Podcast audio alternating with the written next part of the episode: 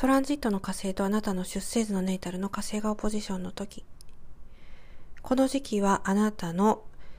個、まあ、個性の個を活かして成功するっていうような勝利が挙げられます。ここでですね、学ぶのは、えー、誰かさんの、ま、犠牲によってあなたがこう成功に、え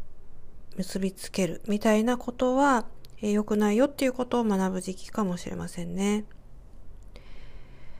まあ、これは非常によくあることですよね。誰かのこう犠牲の上に成り立ってるっていうのは。でもそれは、え本来の意味とはこの時期は違うっていうことを何かしら経験するような、え気がしています。ですから、えこれを知っておけばですね、そういったことをこう避けることができますし、本来の持っているあなたの良さを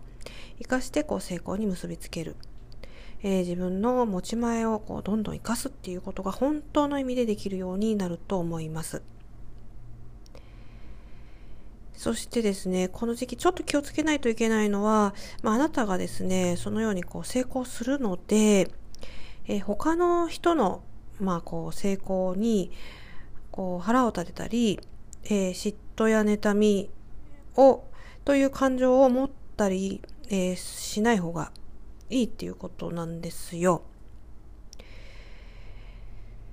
で、例えばね、こ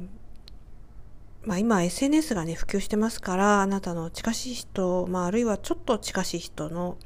成功の様子をね、投稿で見ることができたりしますよね。で、そうすると、こうあなたが、ちょっと私のこう、持ってる、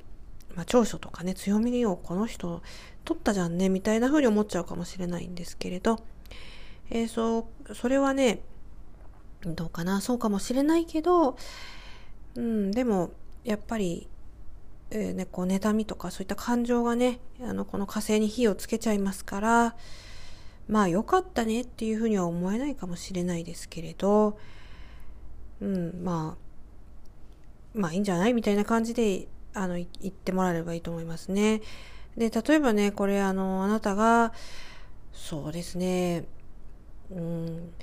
どうしようかな。例えばこう今の時期ねちょうどアップルパイがね、えー、美味しい時期で。で、アップルパイをこう作ったよ、みたいなね、こうインスタでも投稿を載せて、えー、ただそれはあなたの趣味でやったんだけど、まあ、他のお友達が、まあ、それをね、ちょっと盗むような形で、こう、もっとね、え、上手なアップルパイをこう焼いて、それがビジネスに結びつくような形になっちゃったとかしたら、ちょっとね、嫌な気持ちになりますよね。だから、成功をその人のこう祝うことというのはなかなか実際難しいと思うんで、え、なるべくね、まあそういう人なんだなみたいな感じで、あの、行かれるといいかなと思います。難しいんですけれどね、この辺ね。